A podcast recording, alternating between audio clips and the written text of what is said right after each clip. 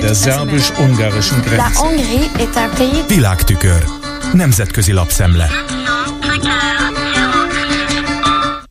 Köszöntöm a hallgatókat! Az orosz gazdaság az Ukrajna ellen vívott háború második esztendejében a nyugati szankciók ellenére is növekszik, írja a Frankfurter Allgemeine Zeitung. A cikk beszámol arról, hogy Vladimir Putyin a Kreml internetes oldalán közölte, az adatok jobbak az előzetesen vártnál. Az orosz elnököt Mihail Mishustin kormányfő arról tájékoztatta, hogy idén 2%-os GDP bővülést mérnek, miközben a fogyasztói árak növekedése az előző évi 14%-ról 5 ra mérséklődött. A nyugati elemzők visszafogottabbak. A nemzetközi valuta alap 0,7, míg a Bécsi Nemzetközi Gazdaság Összehasonlító Intézet 1%-os GDP növekedésre számít idén Oroszországban. Hasonlóan számol az orosz gazdaságban erősen érdekelt Unicredit olasz bank is. Vasilij Astrov, az említett Bécsi Kutatóintézet Oroszország szakértője a frankfurti lap szerint két alapvető okra vezeti vissza a gazdasági növekedés tényét. Az egyik, hogy a növekvő katonai kiadások a hadipar termelésének a bővülését eredményezik. A másik, hogy a háború két következménye, a mozgósítás és a kivándorlás nyomán munkaerő hiány állt elő, ami viszont a reálkeresetek növekedéséhez vezet. Ez pedig ösztönzi a magánfogyasztás bővülését. Olyannyira, hogy az ismét elérte a 2021-es szintet. Astrov szerint ugyanakkor a rubel gyengesége miatt most is fennáll az inflációs veszély, a szankciók pedig különösen az energetikai és a technológiai szektorban korlátozzák a növekedési kilátásokat.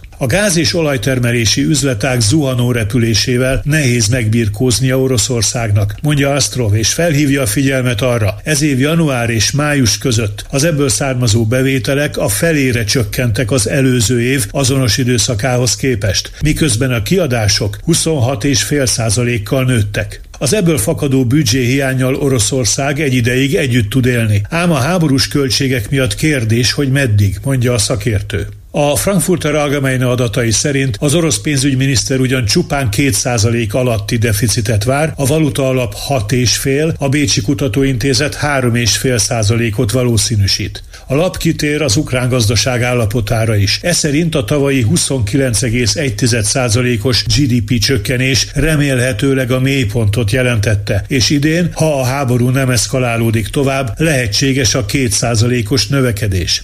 Az Unicredit az ukrán gazdaság törékeny kilábalásáról beszél. De törékeny a gazdasági helyzet Közép- és Dél-Kelet-Európában is, folytatódik a frankfurti lap körképe. A tavalyi utolsó negyedév szűkös növekedése után az idei első kvartálban a GDP alakulása negatív előjelű lett Lengyelországban, a Cseh köztársaságban és Magyarországon. Ez elsősorban a németországi recessziónak és a magas energiaáraknak tudható be. A német ipar, amelynek a versenyképessége a jóval magasabb energiaköltségek miatt sokat romlott az Egyesült Államokkal összehasonlítva magával húzza lefelé a vele szorosan összefonódott üzemeket a visegrádi országokban. Olvasható a helyzetismertetésben. A Bécsi Nemzetközi Gazdaság Összehasonlító Intézet erre az évre az euróövezetben fél százalékos, Romániában három százalékos, Horvátországban két és fél százalékos, a visegrádi országok átlagában pedig 0,6 százalékos növekedésre számít, de úgy, hogy ez utóbbi csoportból Magyarországon recessziót valószínűsít.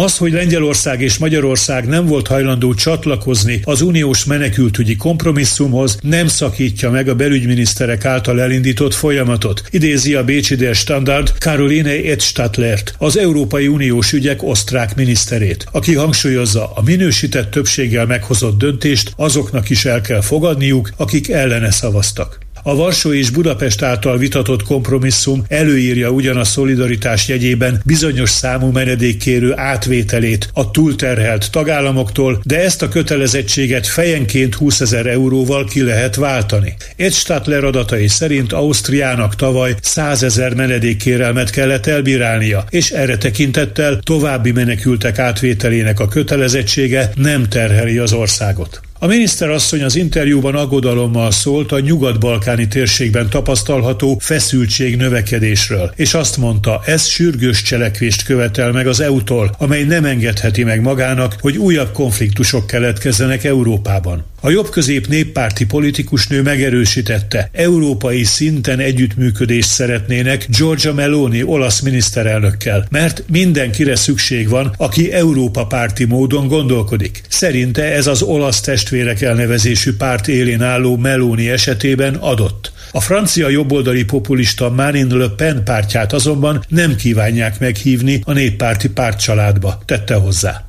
Végül arról, hogy az osztrák média az APA hírügynökség tudósítását feldolgozó Der Standardtól a Kronen Zeitungig számos orgánum meglehetősen nagy terjedelemben foglalkozott a The Economist című brit heti lap minapi cikkével, amely összeállította Putyin úgymond hasznos idiótáinak a listáját, és ezen a listán az Orbán Viktor vezette Magyarország után rögtön Ausztria következik. A hasznos idióta kifejezés állítólag még Lenintől származik, aki a szovjet propaganda könnyen könnyen megtéveszthető nyugati hirdetőit minősítette így. Az Economist Orbánt Moszkva legnyilvánvalóbb segédjének nevezte. Ausztriáról pedig azt írta, az ország messze menően profitál az Oroszországgal való kereskedelemből. Nem lévén tagja a NATO-nak, a kelet és a nyugat közötti híd szerepét vindikálja magának, és csak kevés segítséget nyújt Ukrajnának. Ez volt ma a Nemzetközi Média Szemle Kárpáti Jánostól. Köszönöm a figyelmüket!